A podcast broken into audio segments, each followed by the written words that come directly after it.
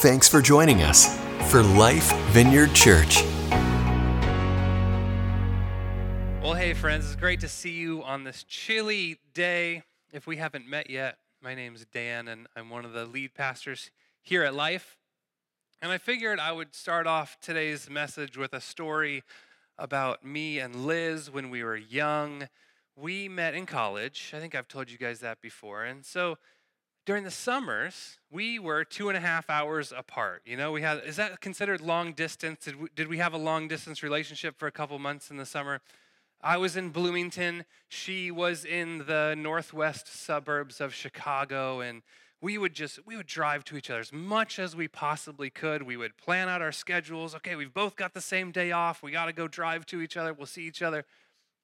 And those are some of the best times when you would miss each other so much and then get together. But then there was those times in in the in between like you where where you just missed each other so much we couldn't stand it. I remember one time we both had to work the next morning and we said we miss each other so much we just have to get together. And so we decided to make the drive and we met in the middle at a mcdonald's in dwight illinois. You guys been to that mcdonald's in dwight? It's pretty fancy yeah great place great place but Liz and I, we just wanted to be together. That's all we wanted. And so we met halfway and we spent three hours in Dwight at the McDonald's and we were happy. And then, oh, Liz gives me a sad face. What? You don't remember this? My heart breaks. We'll talk about it later. I'll remind you. And so then we went back to our separate ways, um, separate places. But you know, we were just caught up. We were caught up in the be- clearly Liz wasn't. She doesn't remember it, but we were we were caught up in the beauty of young love. We didn't care an ounce where we were or what we were doing. Everything that we did, that we did together, uh, whether it was going to the Chicago Art Museum. Do you remember that one? Okay, she remembers that one a few times. Uh, whether it's going to Chicago Art Museum or hanging out at the Dwight McDonald's, it was just about being together. That's why we did those things. And in any meaningful relationship, this is true. With family and friends, it's the same. Our being comes before our doing. We care more about being with each other than, than what we're actually doing. And so today, we're going to apply that concept to our spiritual lives, being before doing. We're in a message series right now called Come Alive, and we're rethinking the marks of a thriving disciple. What does it mean to be a thriving disciple? And instead of focusing on what we can do to make God happy and to please Him by doing good things in His name, we're looking we're turning inward to be with God as He is with us.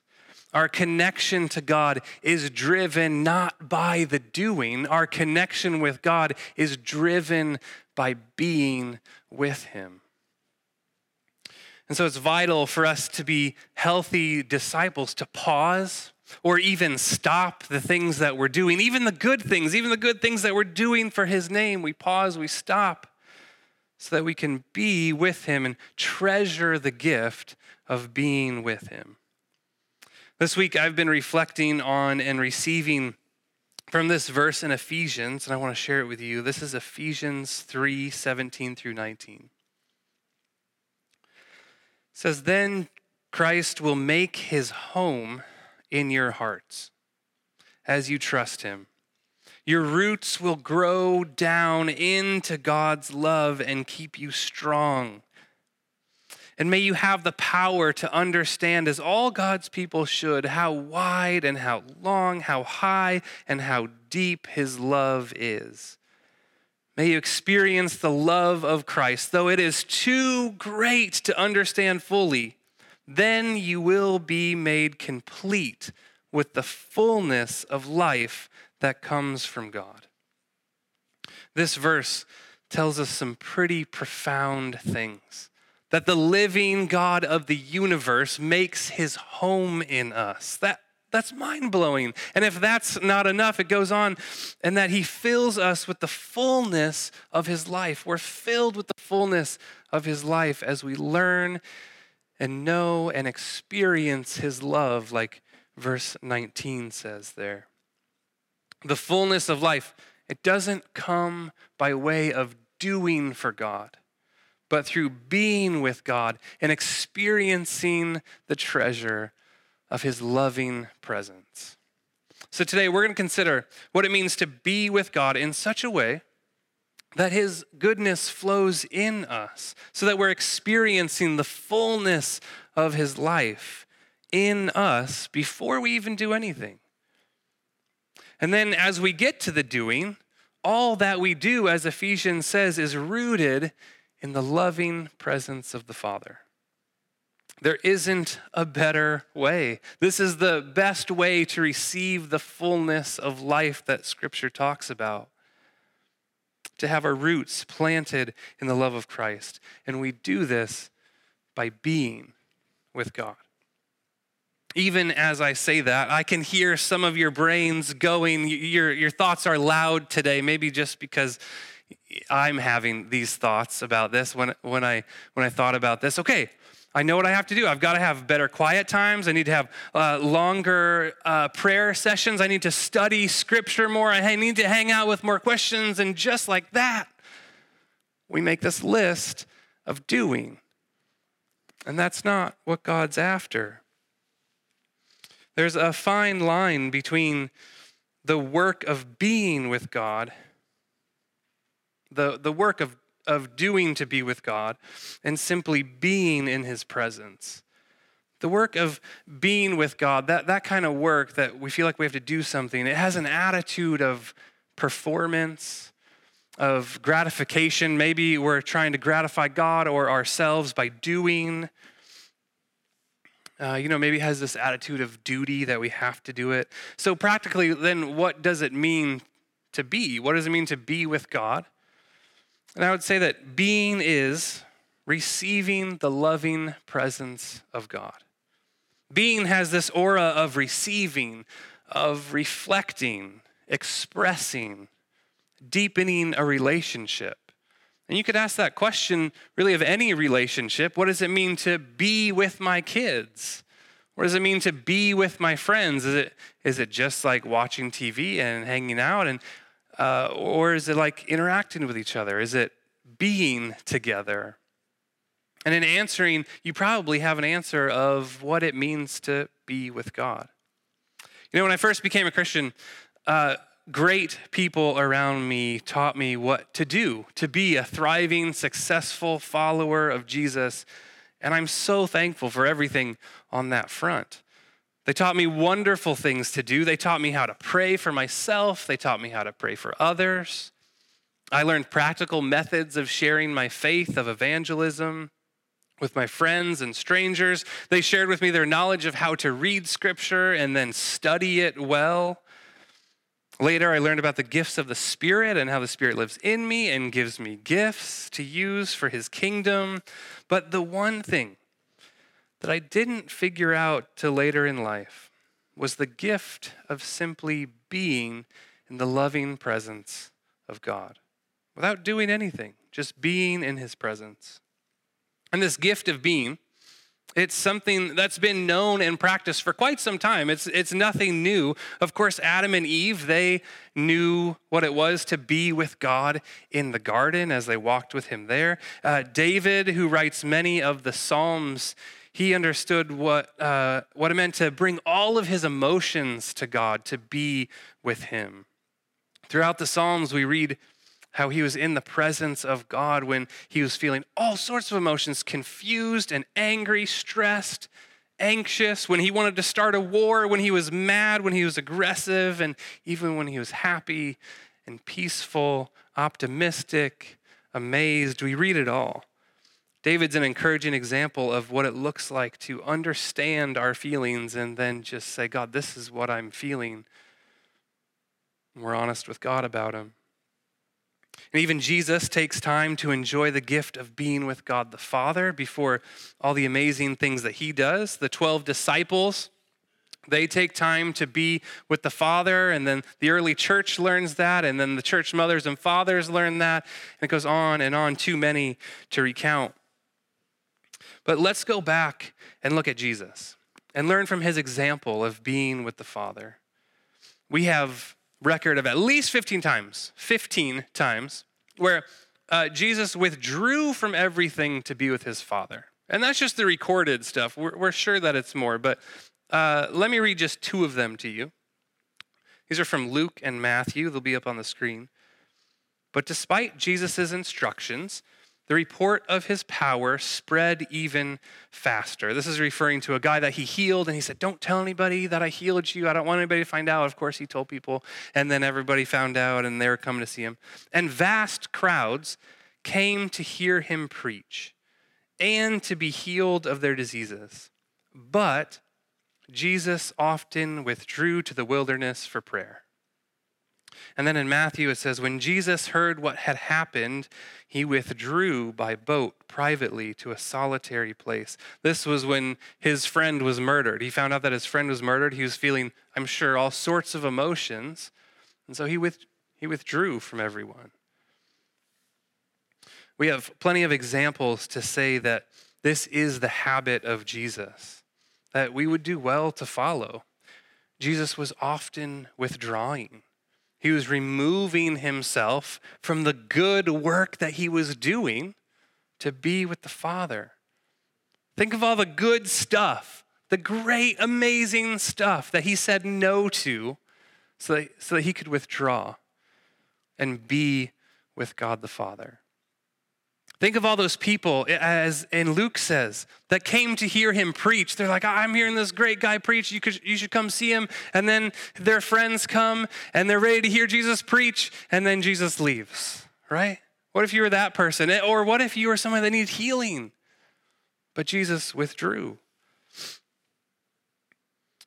For Jesus, being with his heavenly Father was of the utmost importance. It was first and foremost. You see, his, his being fueled all of his doing. His being fueled his doing. The word that the Bible uses uh, for withdraw in many of these verses is really cool. It's a Greek word, and it's packed with meaning and imagery.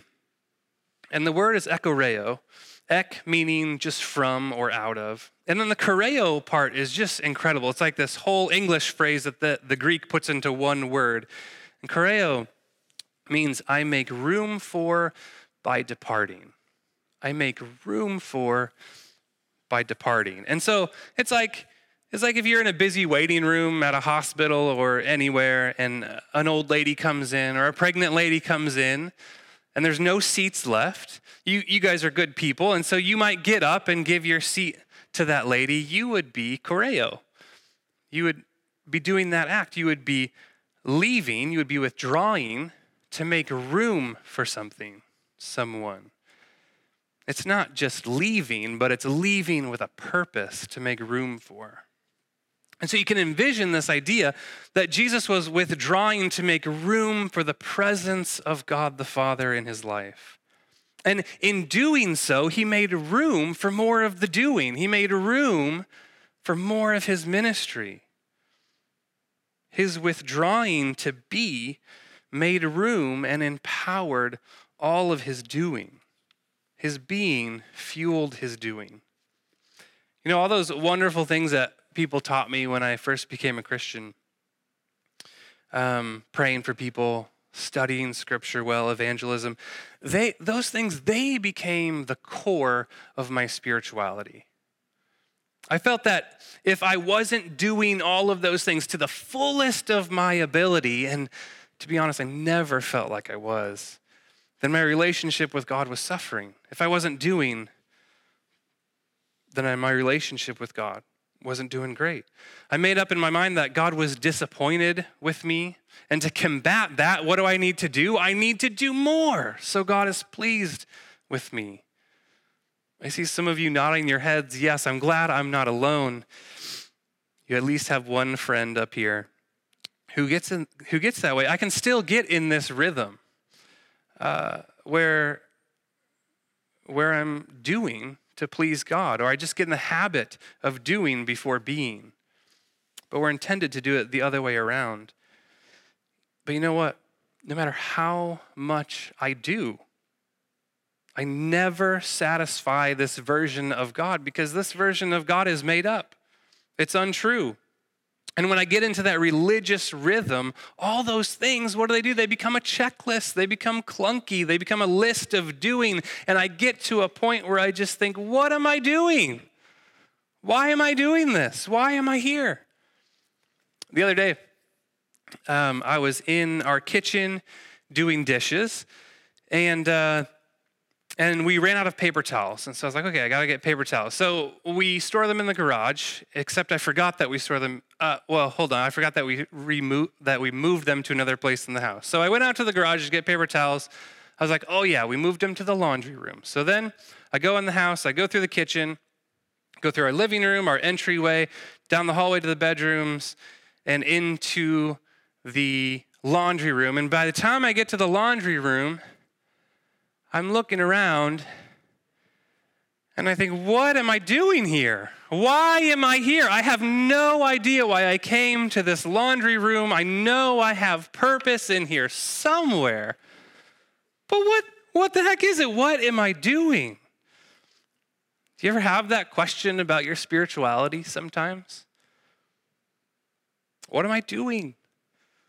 I know I have a purpose in doing all this, but what am I getting out of it? Where has it gotten me? Why am I here?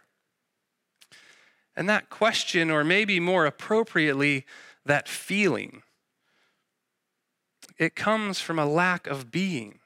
It comes from doing and not being, or just simply not being with God, not experiencing the gift of His loving presence. We must be beers before we are doers. That's God's intent for us from the very beginning in the Garden of Eden with Adam and Eve. And then they messed that up. And so then we have the tabernacle, and then came the temple. And then Jesus in flesh comes to be with us, Emmanuel. We were created to be first. It's in the being where we discover whose we are and who we are. Peter Scazzero, in his book emotionally healthy discipleship which is the, the book that this sermon series is, is based off of and there's a small group that's going to go through it as well. Shameless plug there. Um, join a small group. He says so this is a quote from the book about this. He says a person who practices being before doing operates from a place of emotional and spiritual fullness deeply aware of themselves, others, and God. As a result, their being with God is sufficient to sustain their doing for God. I'm going to read that again. This is so important. A person who practices being before doing operates from a place of emotional and spiritual fullness. That's that kind of fullness that Ephesians is talking about. That fullness that comes from knowing the love of Christ, knowing his loving presence. And then he goes on, as a result, their being with God is sufficient to sustain their doing for God. It might be helpful to ask how is my ability to do for God being fueled? Where's that energy coming from? Is it God's energy in me, or is it just my natural ability to do? I have a little bug friend up here that's been crawling around my podium. I'm going to get rid of him. there he goes. We'll let him hang out with Marcia later. Marcia, sorry about that. It's on your keyboard. It wasn't intentional. So, where's your energy for doing coming from? Is it coming from being with God or just our natural ability and we keep doing? That won't last. Uh, you know, it's normal for us to get this backwards. That's like our natural rhythm. We naturally want to do, and it's more of a difficult thing to learn to be. We want to do the right things, we want to please God, we want to be on His good side, but that's just religion. And what God desires is relationship, not religion. He wants us to be with Him. And out of being with Him, naturally flows the doing second. I'm going to give you three ideas that will help you uh, be a person of being before doing. They are certainly not the only ways you can do this, but it's a start. It's like uh, going down a path, it's going down a new path, a strange path. But once you get like, you know, a mile into the path, you're like, I, I understand this path a little bit more. I like this path. I like where this is going. There's all sorts of things you can do, but these are just a few things to get you going down the path. And one is make a radical decision. Make a radical decision. Choosing to take time to be with God with no agenda. It's a radical decision. It requires a resolve that's worth giving up, that, that we say, okay, I think that being with God is worth giving up. This thing and this thing and this thing, even if they're good things, to feed my soul with the loving presence of God. There's this interaction between Jesus and some of his friends that we read about in Luke. I want to share it with you. This is Luke 38 through 42. On their journey, Jesus came into a village. There was a woman there named Martha who welcomed him. She had a sister named Mary who sat at the master's feet and listened to his teaching. Martha was frantic with all the work in the kitchen. So she came to Jesus and said, Master, she said, coming into where they were. Don't you care that my sister has left me to do all the work by myself? Tell her to give me a hand. In this scenario, Martha's right. If you're a, if you're a first century Christian reading this, you're thinking, yes, Martha, you are right. Like, what is Mary doing? Mary needs to be helping you. Uh, that's, that's what she should be doing. The norm and expectation wasn't only that Mary should be helping prepare the meal. But the biggest social gaffe that she committed was when she sat at Jesus' feet to learn. In this way, she was acting like a student of a master teacher. She was acting uh, like, the, like the student of a rabbi, a disciple of a rabbi. And until this point, there was a hard line that was not crossed. Sitting at the feet of a teacher and learning from a rabbi was a place only for men. And so Jesus responds. But the Lord said to her, My dear Martha, you are worried and upset over all these details. There's only one thing worth being concerned about. Mary has discovered it, and it will not be taken away from her. Mary made a radical decision that day. She had the opportunity to be with Jesus, and she threw off every responsibility, every expectation, every social norm to seize this opportunity to be in his presence. Writing about us, Peter Scazzero again, he says, the radical decision is to end our addiction, not to drugs or alcohol, but to tasks and doing. We must flee from a life of overcommitment and hurry in order to learn how to be before we do. What's something in your life that God might be calling you to radically abandon? So that you can seize the opportunity, like Mary, to be fueled by and experience God's loving presence. Make a radical decision to be with God. Number two, make and embrace silence. Silent prayer is the unhurried opening of oneself to God. Again, it has this aura of receiving, of expecting, of expressing, of, uh, of deepening and reflecting. It has no agenda, but it does have fruit. It's in silence with God that we're able to release our will and our agenda. It's one of the ways that we, we take God's will and we put it in the center It's one of the ways that we take his truths and hear from him. It's one of the ways that we hear truths about us and who we are to him. It's where we hear his invitations and his love. You know, a lot of times, this is kind of embarrassing, but I'm going to share it with you anyway because I think it might help you create your own. When, when I'm practicing silent prayer, I envision this like field. It's almost like a real version of the duck hunt field, if you guys know the game Duck Hunt. Um, it's almost like that. It's like the, uh, it's like this big field, and and I picture like balloons just rising up with all of my thoughts. Like I'm trying to practice silence, clear everything out of the way. But as soon as you start doing that, you start thinking about the email you have to answer. You think about what you have to do later in the day. You think about the thing that that person said that no one really matters. That doesn't really matter. And so the, these balloons for me have, I put all of those thoughts on these balloons and then I just pop them one by one. As they start rising up, I pop them. Maybe I should have a duck hunt gun. And maybe they should be ducks. I'm just thinking about this now. Uh, no, but they're just balloons and I pop them. Sometimes emotions, my emotions will rise up. I'm feeling this. And after Liz's, and I used to pop those, but after Liz's sermon two weeks ago, you should go listen to it if you didn't hear it. I now take those and I put them in a balloon net off to the side and I keep them for later. And I just wait for like the words of God to rise up, the things that are true about Him, about me, what He has to say to me.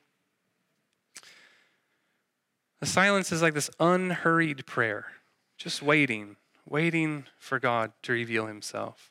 And so, if we can hear God through worship, if we can experience Him through sermons and through poetry, through community, through prayer, through seeing Him in nature, then surely we can experience God in the silence. Silence is a way where we can learn the voice of God and we can hear Him speak to us. So, make and embrace silence. The third is commune with Jesus throughout the day. Now, termites. Termites are little creatures that can teach us about this. I, saw a little documentary a couple weeks ago about termites, and I was like, man, these are little spiritual creatures. There's so many analogies here. I'll just give you a couple. But I'm not talking about those uh, termites that are in your house. No one likes those. You can burn those, they're fine. Um, I'm talking about the termites in uh, like Australia and Africa that build those huge towers. You guys know what I'm talking about? I think, oh, I have a slide. Great. Um, these towers, the, the record is 42 feet tall. Isn't that insane? This ceiling, I measured it, is 25 feet. 25 feet. So it's like almost double the ceiling is how high they go. These little creatures are amazing in the way that they work together to create something. But they don't live in the towers, they don't live in this amazing monument that they built. They live underground in the little nest. You can see the ball right there. That's their little nest that they return to.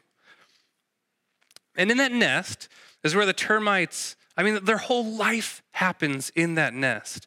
Uh, it's where they receive instruction, and purpose for their day and their lives, like their calling, what they're made to do.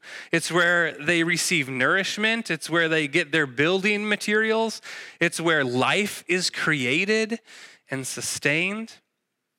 And the termites, they never leave their nest for too long. They're always coming back to the nest. So when one of the little termites wants to add to their giant tower with one tiny little grain of sand, then he puts it on top and then he returns to the nest for the next instruction. And maybe it's just taking another sand up. Or maybe another termite friend comes up and he said, Hey, there's food out there. I found food. Let's go get it. And so then they go out and they, they get the food, but they don't eat it out there. They bring it back to the nest and eat it and process it in the nest.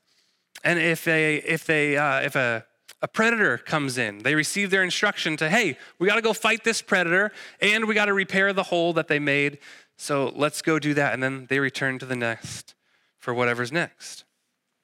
The beautiful thing for us is that the nest of God's loving presence goes with us. And we can return to the nest no matter where we are to receive our instruction, our purpose, our nourishment, our life.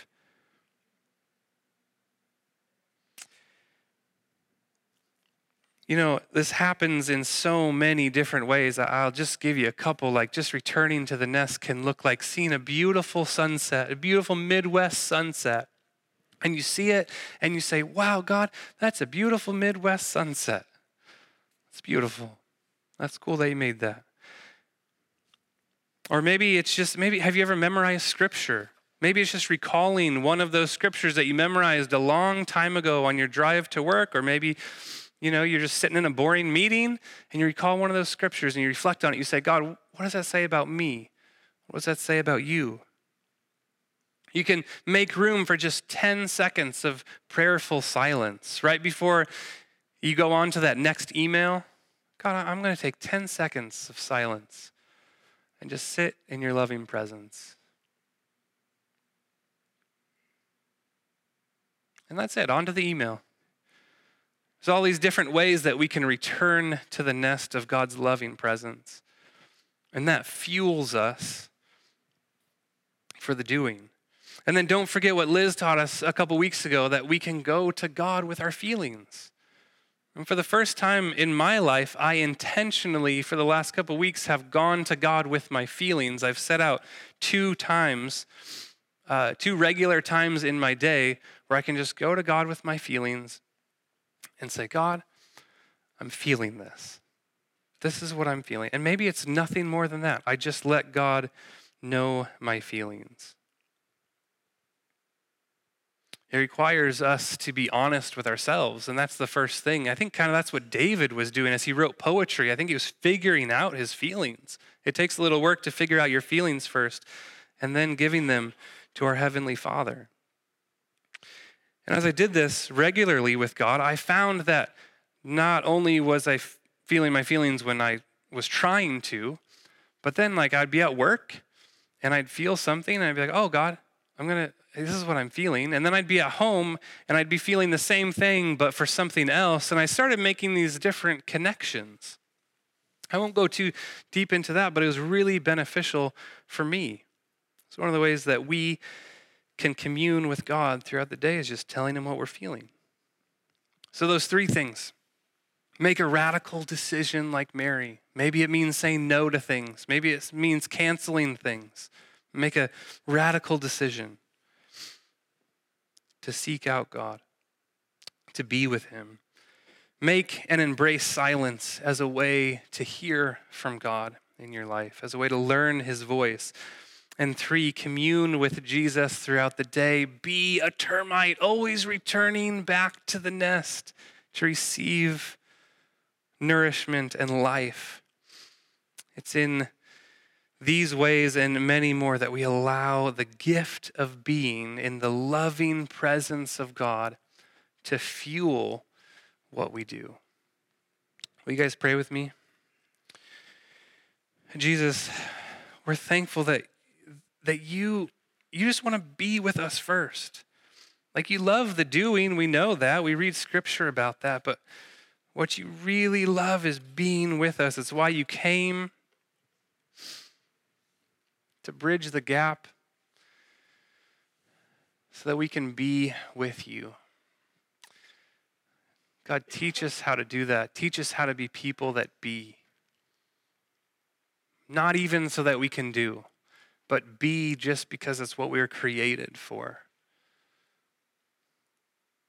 Jesus, we love you. Amen. At Life Vineyard Church, we want you to experience the life changing presence of God.